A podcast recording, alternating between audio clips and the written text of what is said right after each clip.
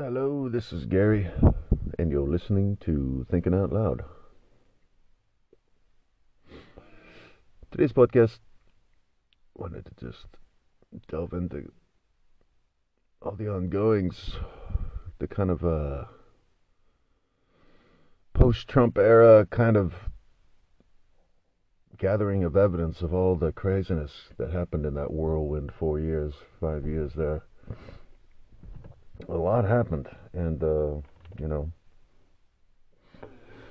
that's one of the things about history, is you get to kind of go back and look through the records and kind of, you know, really delve into things and kind of really, you know, spend weeks and months investigating what happened on one specific day, you know, what led up to that, who were all the people involved, and so there's a lot of that going on right now, you know, a, well over a year after Trump lost election, and, and so hopefully it's the wind down of the Trump era. Uh, how long, though, does uh, one of the two options for political representation in this country stick with that man and align itself fully with his values and his principles and such? You know, how how long does that continue? When does the shit finally hit the fan for the Republican Party, um, who alienated a majority of the voters, including probably even a fair number of lifelong Republicans over the last few years, because they, well, you know, they, they picked Donald John Trump twice to be president of the United States. He's not even a Republican. He just pretended to be one in order to get the nomination. He had run as a Democrat many times, and even as a Reformed Party candidate way back in the early nineties, but he lost that nomination to Pat Buchanan. You know, twenty sixteen was not his first time running for president. It was not his first rodeo. But it was first time running as a Republican. He had run a couple times as Democrat and Reformed. I'm pretty sure it was his first time as a Republican. Yeah, he, he kind of switches his political allegiance as the wind blows. I think he even went Democrat, Republican, back to Democrat, back to Republican again, or something like that. Like, he's he's bounced around over the years. Who he is as a person has stayed pretty much exactly the same, but he'll he'll bend and contort however you need him. Uh, he'll tell you whatever you need to hear, if that's what it'll take to gain your confidence. He's called a confidence man. So he says things to gain your confidence. Yeah, so that you'll trust him and believe him. And then you'll give him money or power or whatever, and then he'll use that money and power to enrich himself and to have a good time and to live a lavish lifestyle. And then also he'll, when he was president, he used various powers that he had to try to hold on to power. Um, so that he could, you know, maintain the life that he was becoming accustomed to. He liked having that power and being the center of attention. Yeah, and and that that's it. Uh, did he have really any big ambitions of making America great? Uh, sure, America would be great if he's allowed to do whatever he wants and, you know, can have fun and and no one's ever there to stop him. And there's no consequences ever for his actions. You would definitely find that to be a great country. What's the poverty rate? What's the unemployment rate? What's our climate look like? That, that, who cares about those things? That's not really what he's worried about. When he says make America great again, he, he means like him. You know, he, there was a time in his life when he was, people act, there were, I don't know if I would say it was universal respect or anything, but there was a, like this broad appeal in the guy. You know, he, he was definitely the center of attention, but it was like this thinly veiled mirage. It, it, it was like smoke and mirrors, but you could easily see the smoke machine, you, you know. Like, you could see like tape on the mirrors and cracks in the mirrors and stuff, you know, it. It was a smoke and mirror show, but wasn't put on very well. It was pretty easy to see that the entire Trump mirage was a mirage, you know, and that the way I was processing the so his story as it was going on over the last several decades was just as that, like this, this is a guy who's famous, but he's what not to be, you know, he's, he's, he's not actually good. And sometimes journalists will kind of try their best to make it clear while still being impartial. I don't know why they had to be impartial with him, you know, because he wasn't really a political figure, ever, or at least not a respected one. But that's where we are, though. We're still, we're at this precarious situation. We're over a year after one of the two organizations, for the second time, nominated this famous con man guy. After he was impeached twice and abused his power, will probably go down as one of the worst presidents in our country's history. An extremely divisive, unprofessional man who spent massive time just golfing, and, you know, thankful that he's lazy and stupid, because he could have done some pretty... pretty bad stuff uh, with all that power, but uh, those four years were bad enough. But two options, and one of those options is still, for by and large, sticking with that guy, and to the point of that's their entire message. You know, there's there's new Republican candidates entering the race, and that's their platform. The twenty twenty election was stolen. And, and that's it. And that's that's kind of what they're, you know, hitched their wagon to, or whatever. That that that's their entire. That's the foundation of their campaign. So right off the bat, most people, it, especially not in their district and stuff, are, are not going to be into them. You're going to im- immediately alienate the majority. Donald Trump lost the popular vote by six or seven million or something. It wasn't really close. He did really well. Amazing that he got seventy-one million votes. That's insane. How did he get so many? That isn't, that's crazy. You know, after being one of the worst presidents ever, divisive and, but seventy-one million just saw it in a different way. They saw his four years in just a different way. You know, yeah, there's more division and violence, and yeah, our standing in the world is collapsing, but maybe that's what they were wanting. They were wanting a, a, a sort of collapse of the thing, and then and then to start over or something. Um, I'm not really sure. I, I don't know. If you ask them, you're going to get a lot of different answers. You, you know, a lot of different answers. They're all over the place as to the justification for voting for Trump in twenty twenty. There's many, many, many different reasons, and some of them kind of almost contradict each other. So it's, it is what it is. But thankfully, he did lose. You know, like we we avoided that. You know, he stirred the pot. A lot of people probably never voted before, got into it. But you know that that's the thing. The the whole fraudulent claims. You know, he was claiming prior to twenty twenty election that there was going to be fraud, and he was, if he lost, he was going to contest the election. Now, if he won, all the votes were fair. That's what, you know, we all know that. That's how it would have went. If he had won, it was a free and fair election. If he lost, he was going to compl- claim fraud. But he declared that prior to the thing. We know that's what he was going to do, and we know that's why he declared fraud, because he lost. Not because there was fraud, but because he lost. He wouldn't have claimed fraud if he had won. We, we know that. Okay, we, we've known the man for several decades now. It's not like we got to stop pretending like he he has these grandiose, noble ambitions. He he doesn't. You know, he just wants to hold on to power because he likes being powerful. He likes being the center of attention. And if it seems like it's really simplifying it, well, it's because it, it it is what he is, you know. It's not a political view, you know. He he's not a he's not someone to aspire to, and that was kind of like it. It always seemed to me that's like why he was famous, you know. Some people are allowed to do kind of whatever they want, without any consequences at all, and, you know. And those are the people that are born into the affluent class. You can screw up all the time and just kind of be almost be famous for being a screw up, and and it, and it doesn't really matter. You know, you're always going to be wealthy. So here's the thing. Donald Trump did inherit four hundred million dollars in today's dollar from his father. His father set up a trust fund for Donnie when he was just a small boy.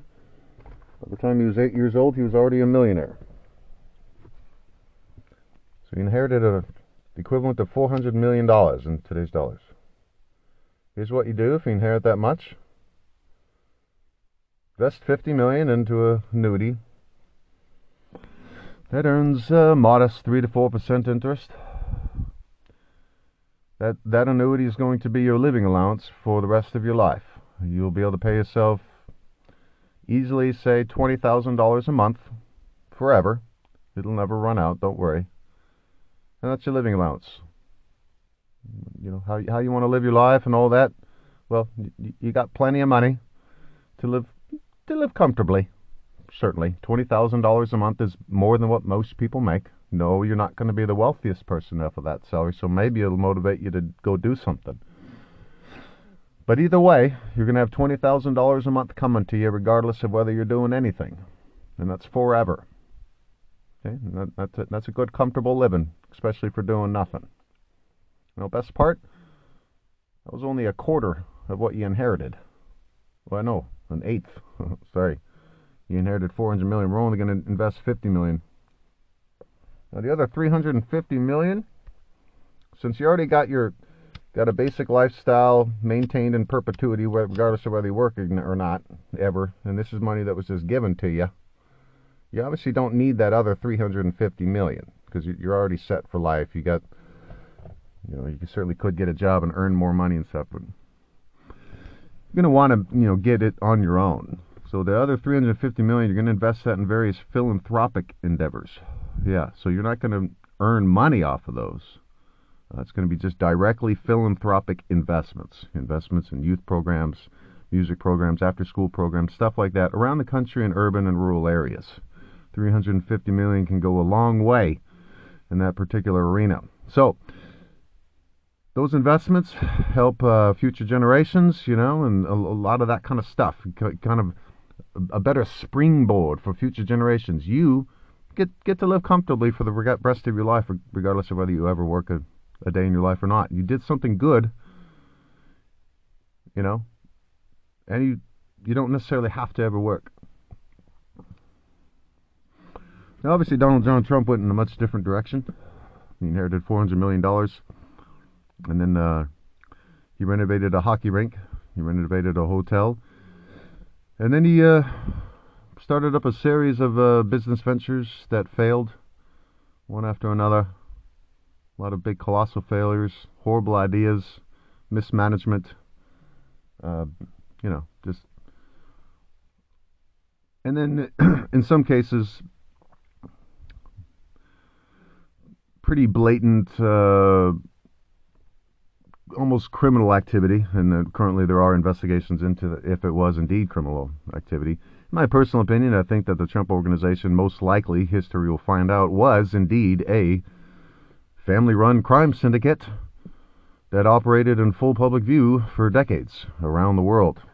And the Trump Tower and the Trump Organization, big buildings with the word Trump at the top, was sort of like a, a not-so-subtle flag to various money laundering, interested crime syndicates around the world to, hey, this is a place that's cool with that sort of thing. You know, it, it, sort of like, you, you know, bank or, you know, just a, yeah, I don't know, a safe place for those types of people. You know, you, you can do what you need to do here, and uh, they ain't going to be looking too close, if at all, you know, that type of thing. And there's a lot of that. That's the thing with the Trump story. There's just so, there's just so much that uh, how people have just been able to ignore all of it. It's, uh, well, it sucks. You know, he was one of the worst among us. You know, you know he, he was not our best. He was not one of our ten thousand best. He was one of our worst. In fact, in the mid-eighties, he was literally the worst businessman in all of America. He lost more money than anyone. He lost so much money in some years that he was able to avoid paying taxes for decades because he was such a bad businessman. Bankrupting companies does not make you a good businessman. It makes you a bad businessman. I don't know how he was able to get away with claiming to be a good businessman when he bankrupts companies. So crazy. The reason I talk about Trump so much, really delve into that insane, weird character, because he is the guy the Republican Party picked. And they are the organization that is one of two options. And that's it.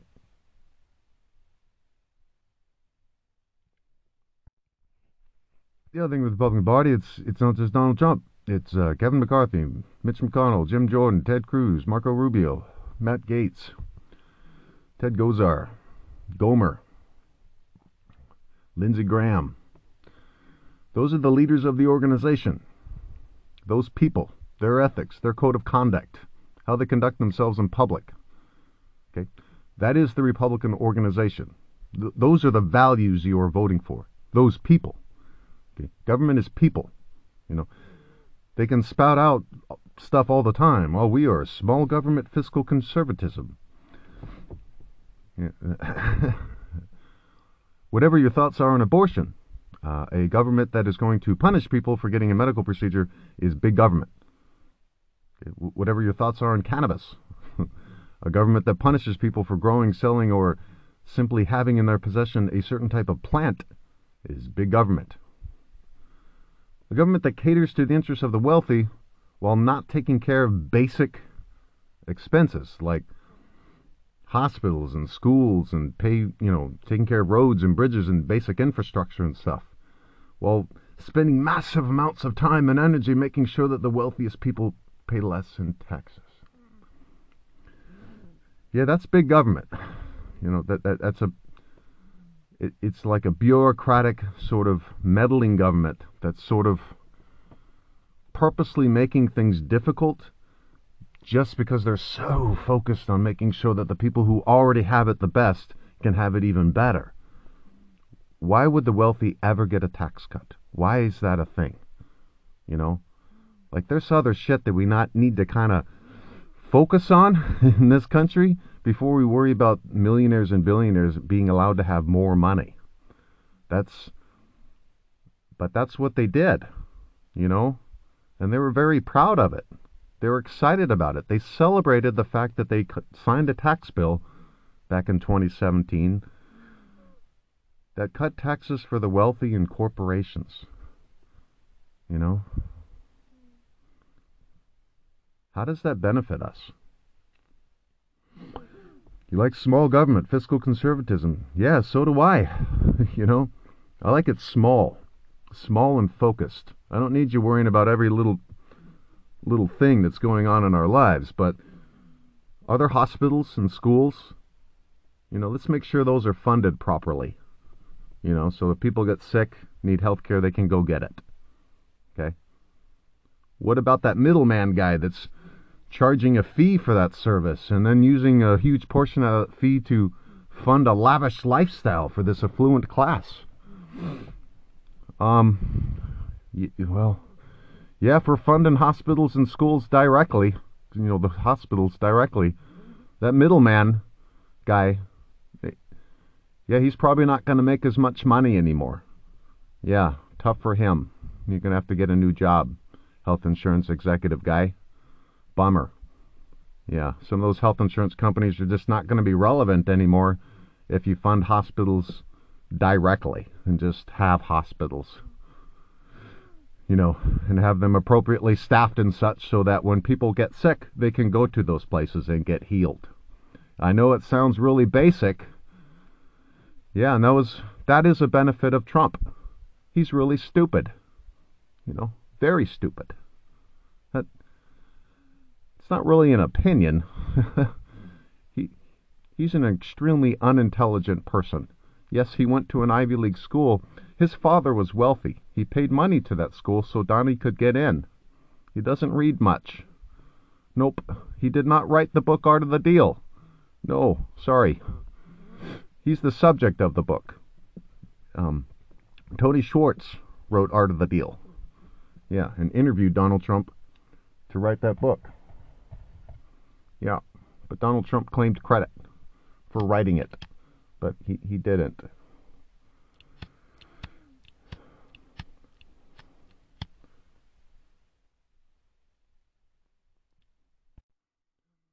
So as far as fiscal conservatism, well, what happened when the Republicans cut taxes for the wealthy and corporations?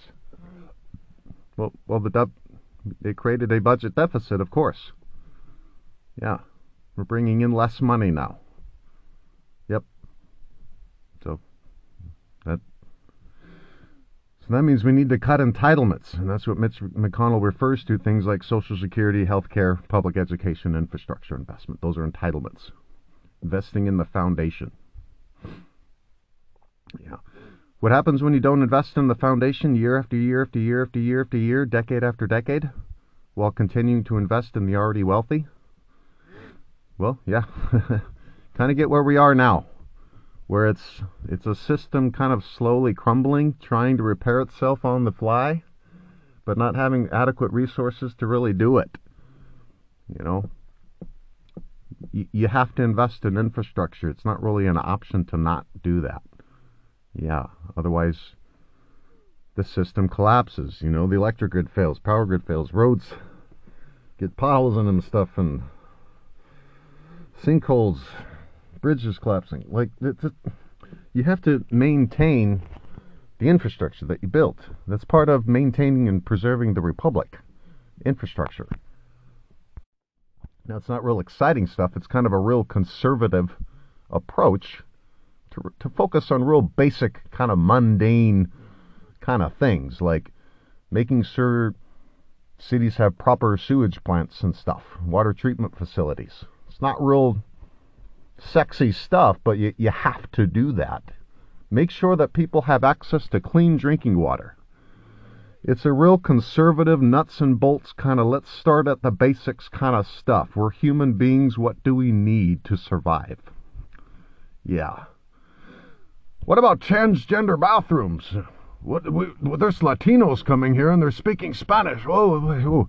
That's, that's called getting sidetracked. That's called not focusing on the basics. Let's get back down to the basics, the small stuff, the nuts and bolts kind of stuff. Yeah. um, worrying about whether who's who's getting married to who and what language people are speaking in this country and stuff and where their parents are from and all that. Whoa, you know, that's not really, that's getting kind of sidetracked. You know, that's that's not really relevant, you know. What we need to be focusing on, if you're small government, is the basics. You know, when people get sick, do they have a place to go to get healed? Are, are the roads paved and well-maintained, the electric grid? You know, how we get power, are we, are we pursuing the most efficient way to get power? Regardless of what companies are relying on particular, you know, energy sources and which ones they're creating. We as a society have to have to look into the ones that are the best for us as a society, not necessarily the ones that are best for certain sectors of the economy. So yes, coal barons would very much love us to keep burning coal, and they're going to spend massive amounts on marketing to make us think that's the only way to do it, including messaging on solar is bad and stuff and all kinds of things, you know. But we as a society have, have the right to kind of, we decide what is in our best interest, you know. And it's certainly to at least give a shit about, you know, climate change and stuff. That's real. It's happening. You can pretend like it's not, but yeah.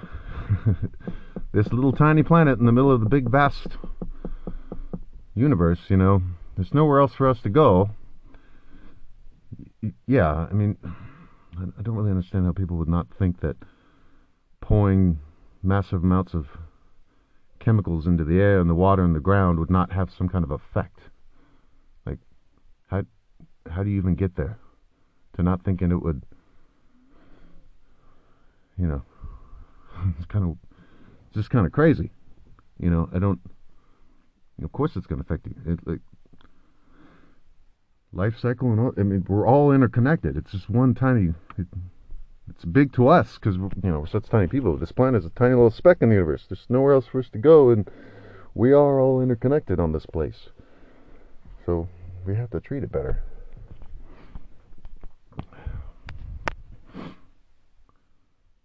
So I would love a government that is small and focused. It's focused more on, you know, basic protection, and that includes healthcare and education and stuff. People who are educated and healthy have a little bit more protection too. There's other ways of protecting. When I sold health insurance, we did call it protection. So protection doesn't just include military and stuff like that. And I think with military, we got to rein that in a little bit. We got a big, massive sort of, which Dwight D Eisenhower, Republican, referred to as the military-industrial complex. All kinds of businesses and uh, interconnected machinery and destruction and such. That's uh, powerful and big and uh, capable of quite a lot of destruction. It would be nice if they can uh, use more of their capabilities for other things besides just starting up wars and stuff.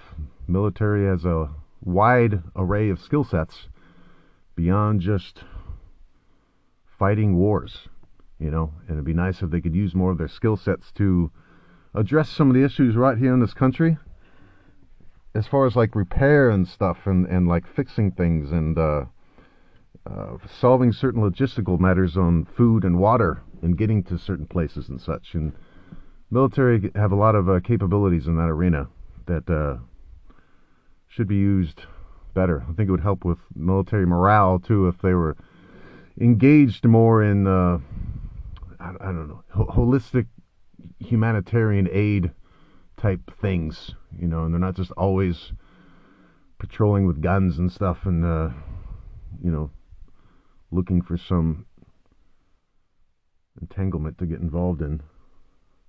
We got to stop these big massive deployments to places, but understanding that, you know, there are still to this day certain kind of authoritarian type regimes. We almost became one. If we had reelected Trump, who knows? That would certainly be a certain, I'm sure he would have taken it as a certain mandate to just kind of to go full tilt, you know, who knows, and I'm sure many of his lackeys would have certainly felt in that way. Uh, there was already, you know, there are stories about, uh, you know, divisions in the military. Of course you're going to see. I mean, if, if someone's serving in the military and they're a devout Trump supporter, that's going to be a problem, obviously, you know. Um, yeah, uh, Donald Trump was not, when he was serving as Commander-in-Chief in the United States military, he was not in that post in the capacity to defend the interest of the United States of America. He was purely defending Donald John Trump's interests. That's what he viewed his post as. And in fact, he was willing to risk national security for his own personal betterment. Yeah, and really, where's part two? Just a sort of... He was willing to risk national security just to kind of gain some, like, gossip, basically. Made-up gossip. Like, he held off military aid to a country that was under attack from Russia. An ally of ours, Ukraine, was under attack from Russia. And uh, he held up aid so that, uh, until, you know, so the president of Ukraine could basically make up some gossip about Joe Biden. That's crazy. It's crazy that he got away with that. The Republican Party was unable to say, that was wrong. You can't do that. You can't use your post as president to try and extort political favors. It's obviously wrong. And that was like, how long do we have to put up with this crap, you know? Like, why did they pick that guy? It was their turn to win in twenty sixteen, and then they picked Donald Trump, game show host at the time. You know, I I personally think that a lot of the Republican leadership just knows that the walls are closing in. Uh, the majority of the country does not support the Republican Party. Even a lot of lifelong Republicans are getting kind of, you know, they're, they're having trouble sticking with it. They can't go Democrat, but there's two options. You're presented two. What are you supposed to do? Well, my recommendation for those lifelong Republicans that, you know, are having issues with the current Republican Party because they are Trumpism now is libertarian. It's kind of, their main focus is like minimal taxation and all that kind of stuff. And I'm not real big on them, but for the people that tend to you know, as a political mindset, government should be very small and minimal taxation and all that kind of stuff. Laissez-faire approach to the economy. Um, libertarians probably more of a better fit. Republican parties, just, that's not what really what they are. They're not, yeah, yeah, they're they're not small government or fiscal conservatism. And the, and the way, and then they picked Trump twice, so they're they're not Christian values either. That Trump does not represent Christian values. Sorry, I don't, I don't know how that.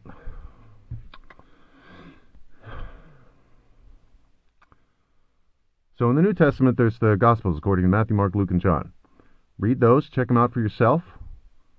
Those are, so they're Gospels according to, so people who, in some cases, may have knew some people who knew people who knew Jesus. You know, the first Gospel was written like seventy years after Jesus died, so yeah, yeah there was time that passed. But it doesn't mean you can just be completely dismissive of it. He wasn't a historical figure, he did exist. Um, so, you know, but...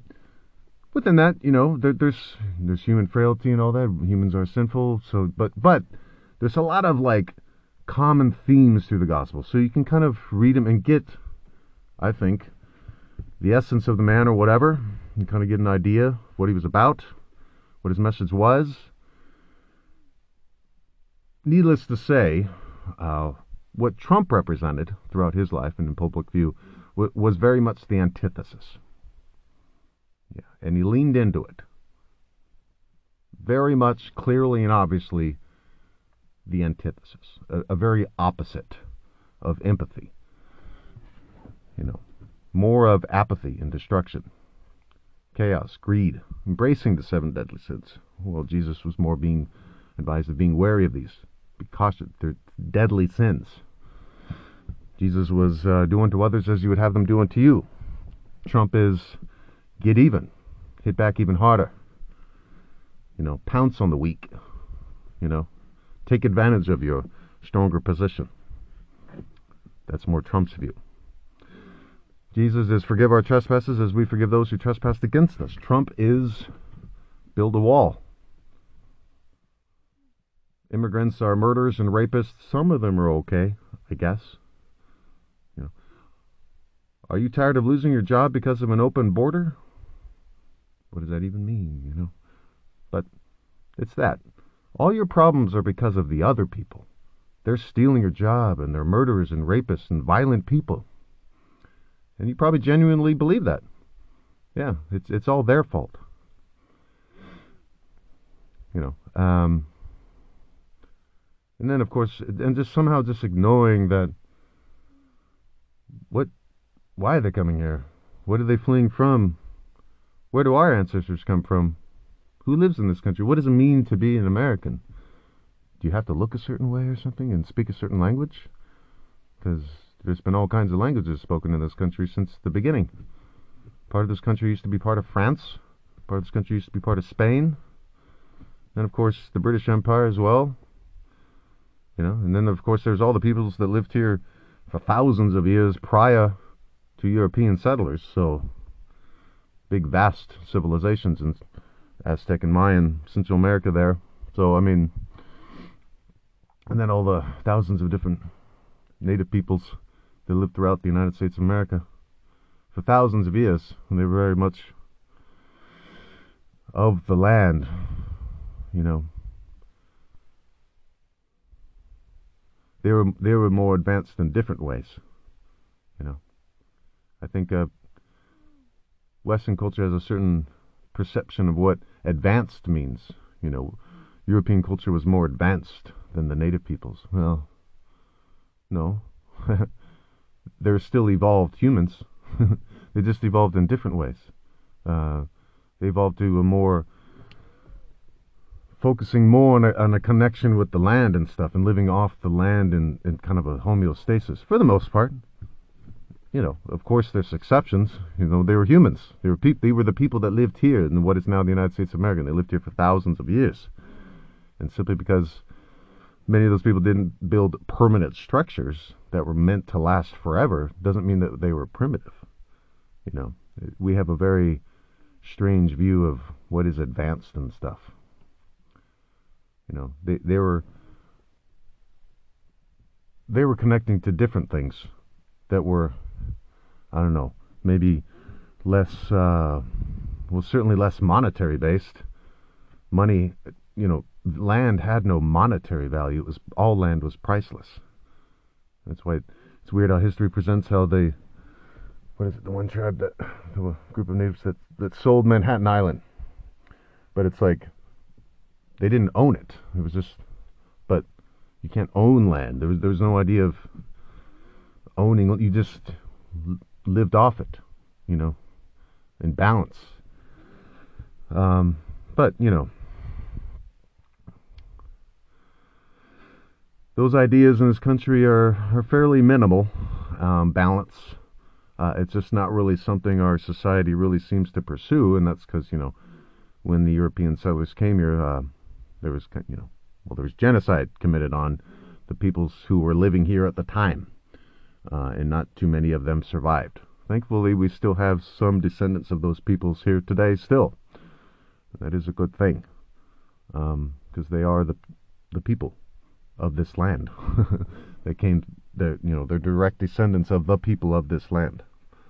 And many of their tribal names mean just that, the people, in their various uh, specific language and dialect, because all the different various peoples of this land were all different peoples, as we should be able to understand in modern times. You know, it's a big vast land with different geographic regions and temperatures and climates and stuff. Obviously, if you're living in a certain area for long stretches of time in this country, and some, you know, several hundred miles from a different place, it's a different experience, you know. So you're gonna gonna have, and then just people are different, and people have different, each person is their own person. But all that was, a lot of that was lost.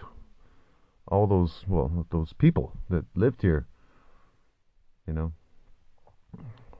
But I'd like to think that some of their stories and the messages uh, live on, you know, a, a strive for balance, a strive for living off the land and not destroying the land. You know, is there a way to repair our society and get back to a more balance? Balance is possible, you know. Our society right now is extremely out of balance. You know, there's massive amounts of churning and burning, and most of that, you know, profit, if you will, goes to a very tiny group of people, and they kind of just hoard it. And they just kind of hold on to it. And it becomes this weight that just kind of keeps pushing down on the rest of society, that just keeps churning and burning, and all that. All that, all that output just goes right up to the very tippy, tippy, tippy, top, very top of the socioeconomic ladder. And then the people out that very high pot spot on the socioeconomic ladder, they'll give money to Republican candidates, and then those Republican candidates and Republican officials will cut taxes for those people so that they can pay less in taxes. Yeah. And then uh, they'll say that if we build hospitals and schools, it means that we're socialist. Hmm. Very weird. That's not, that's not socialism. You know, socialism is where every single thing is publicly funded. So grocery stores, you know, every every single thing is just publicly funded. It, it's a real dumb system. It.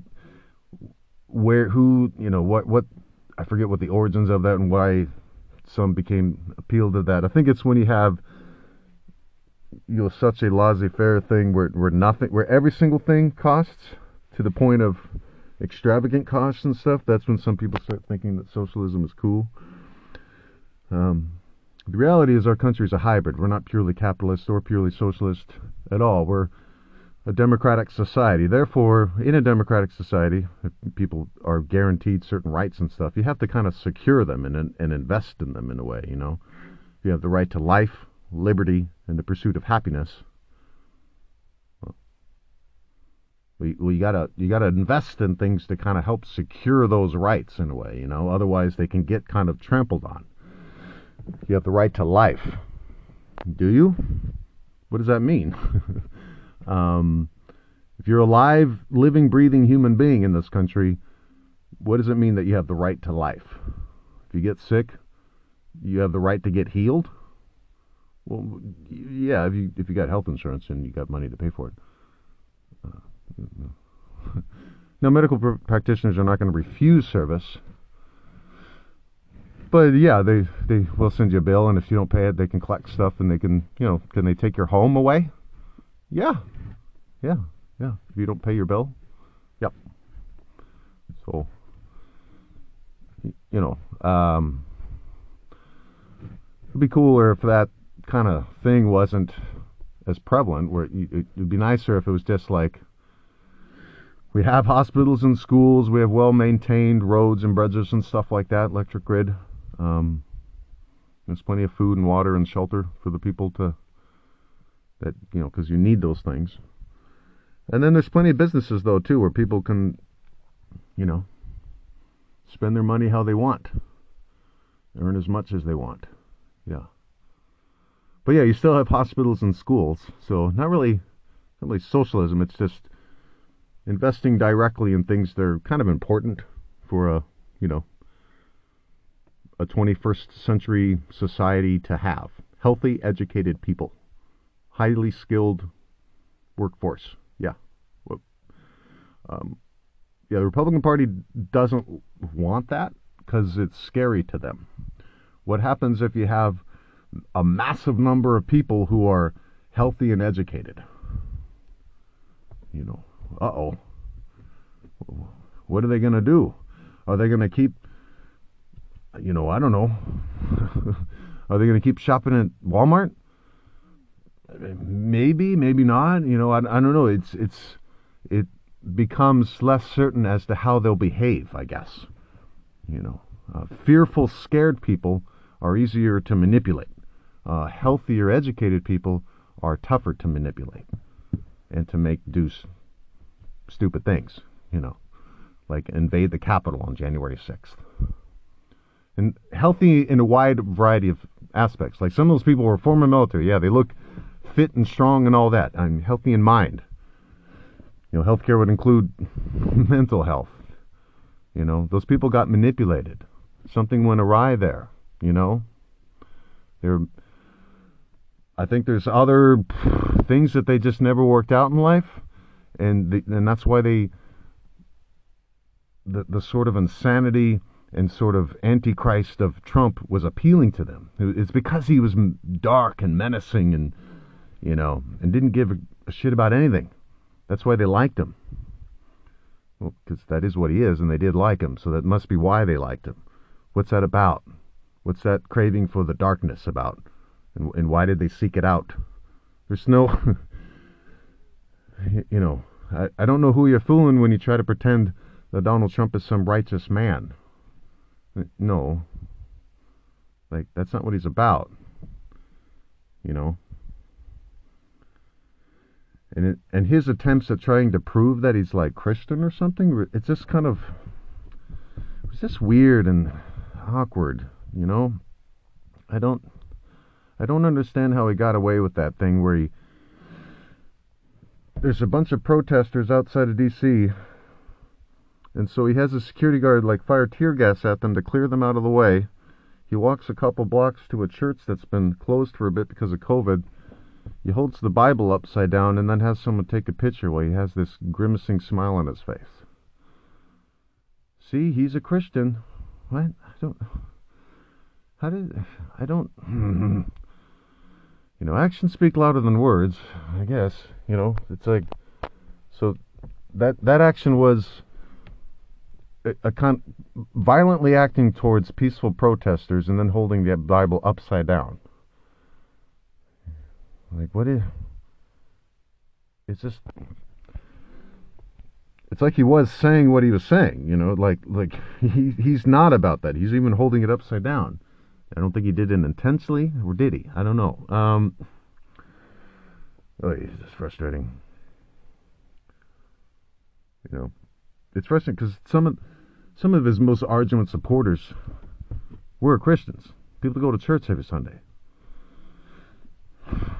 That's frustrating. You know, it's one thing to like, I don't know, to to be kind of indifferent toward him or something, I guess. But to be like, to say that the teachings of Jesus are the foundation of your core principles, and then to be a devout Trump supporter, like, what are you doing? You're contradicting yourself. He he's no human is perfect, obviously, but like, I don't know who you're trying to fool when you Trump is not. He's not even making any real attempts to try to pretend like he's in that line. He he's he went in the other direction. He embraced greed and the other seven deadly sins. You know, he uh, it's kind of the personification of it, the physical embodiment of it, and he doesn't look good. It's not a good look, you know. It's like you see a person, you see their spirit like slowly wither away over decades. His cognitive abilities have, and again, it's not like he was ever that smart, but word salad, you know, is, is what you get with a live Trump rally. And, um,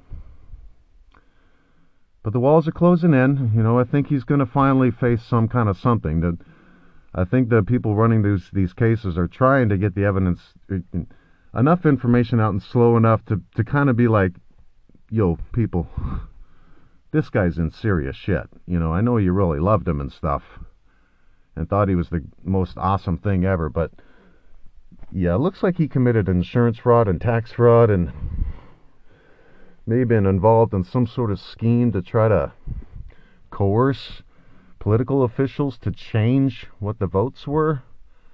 Yeah, he was claiming fraud. And it was him. He was committing fraud. Yeah, he, he was filing all these lawsuits. All this stuff is going on, and he offered no evidence. And he knew there was no evidence, but he was claiming it anyway. That's called, that's the fraud. That's the, you know, the crazy thing. He was committing fraud right out in full public view.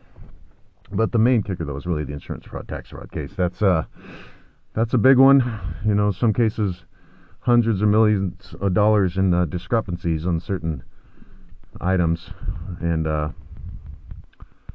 Michael Cohen already testified under about this under oath before Congress. Like, I think it was two years ago, three years ago. Donald Trump is co-conspirator number one. You know, it's just, I can't believe the Republican Party still nominated that guy a second time after he was already named as a co-conspirator to a federal crime that co-conspirator number two went to prison for and did all the things he did under the specific request of co-conspirator number one, Donald John Trump. Like, so frustrating. That was like criminal activity that he was involved in, that his conspirator went to prison for. And that's just like one of the things.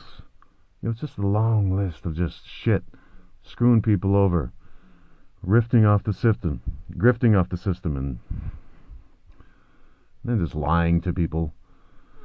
And then just kind of just moving on to the next day, you know? He, he might just very well contradict himself, like sometimes, like the COVID thing. There was a certain particular point where it was slightly politically advantageous for him to say, get the vaccine, so he did, and then, but then some of his supporters, like, turned on him. So weird. So I hope uh, I hope more options get presented for the uh, lifelong Republicans who are probably, hopefully, having some issues with the current state of the party, given that they are sticking with Trumpism. You know, libertarians, decent option. I don't know a lot about the Constitutionalist Party, but I know a lot of my conservative friends tend to have voted that voted for that in twenty sixteen or twenty, because they couldn't vote Trump, and then, you know, obviously can't vote Democrat because they're the they're the socialists or whatever. I don't know. To me, the Democrats are just the one other option, and that that's about as that's about the level of praise I can give them. Um, you know, because they're all over the place. It's just a whole heap of different types of people in that group. They're, you know, wide array of political views. They're not all the same, and the Republican pundits attempt to just sort of glob them all together. It, it's just a weak, weak argument, you know. But that's about all they got. They just got to kind of distract you with stuff and tell you whatever you need to hear so that you'll vote for them. and then they can cut taxes for the wealthy and corporations, and then cut funding to any infrastructure bill. And then, of course, being keep in mind there are some Democrats that behave that way. The two most famous ones right now are Manchin and Sinema. They are basically Republicans, but they have D's next to their name. So it's a precarious situation. I hope more options get revealed soon over this next few months and stuff, because midterms are coming up soon, and like, you know, it, it just would be cool if our society could like strive for better and not like think that certain things have to be so fucking crazy and weird. Like, how about we have hospitals and schools and we take care of our infrastructure? Yeah. And there's, yeah, there's, there's be people that would get paid to do those things too. And some of those entities might even be companies that get paid to do stuff. Yeah, why not? Okay. And then uh, what people do with their good health and education and maybe even a basic stipend. I don't know, work a job that they want to do. What if it's not a corporate job? Great. You know, more small business. Why not? Maybe fewer towns where every single business is a corporate location of some kind. That would be cool. These cookie cutter, you know, strip mall towns or whatever. These just long corridors, straight corridors of just corporate location after corporate location. Man, they just, they just, they took over fast. They, I mean, they, they spread like wildfire. Once, once you bring in a big corporate anchor store, more will follow. Number of corporate locations in my hometown was once a population of about nineteen thousand. Now I think it's about twenty-nine or something. But once the Walmart came to town, boom, the rest followed suit pretty quickly. Not a whole lot of, not a very, you know, big small business footprint in my hometown. Could be much better. It could be a real thriving, unique, cool town with like zero corporate locations, all small business, so economy that's completely like circular, you know, money flows in from outside interests and then it circulates within. But nope. uh, they went they decided to go in a different direction, and so it's kind of a busy, hurried place, kind of dirty, losing a lot of its identity. A lot of big gaudy homes where there's not used to be a nice woods. It's a big Walmart where there used to be wetlands, and uh, you know, there's so there's more big fancy houses. There's also more crappy, shitty apartments too. There's more people entering their nineteen, twenty year old range there and feeling like their best option is just to get out of town, and the, but not really sure how to do it. It's, you know, it's not a good town.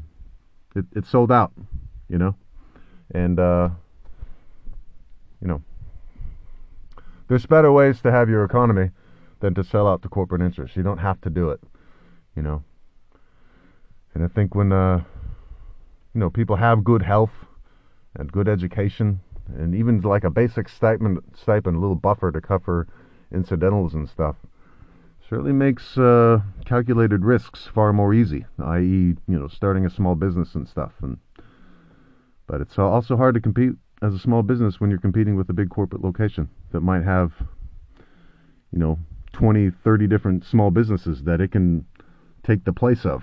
You know, a Walmart, one Walmart, you could probably have who knows how many different small businesses. My hometown, the, the Walmart has grocery. It has clothing, it has electronics, it has the car thing. So, you know, you're talking six or seven different businesses right there. It also has a sandwich shop. It, of course, it's just a Subway, but that could be a locally owned sandwich shop.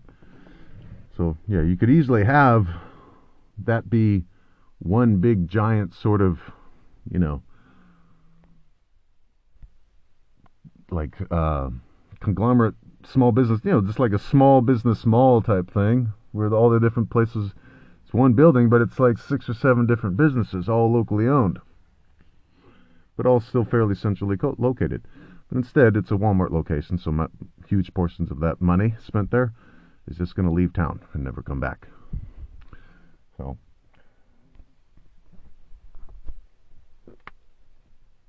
So I'm hoping, so hoping for uh, more options. Hoping the people that do, have been voting Republican just stop doing that for a while, until that organization starts picking better candidates. And uh, yeah, we'll see. Get vaccinated if you're not vaccinated already. Stay safe out there. God bless. This is Gary, Thinking Out Loud.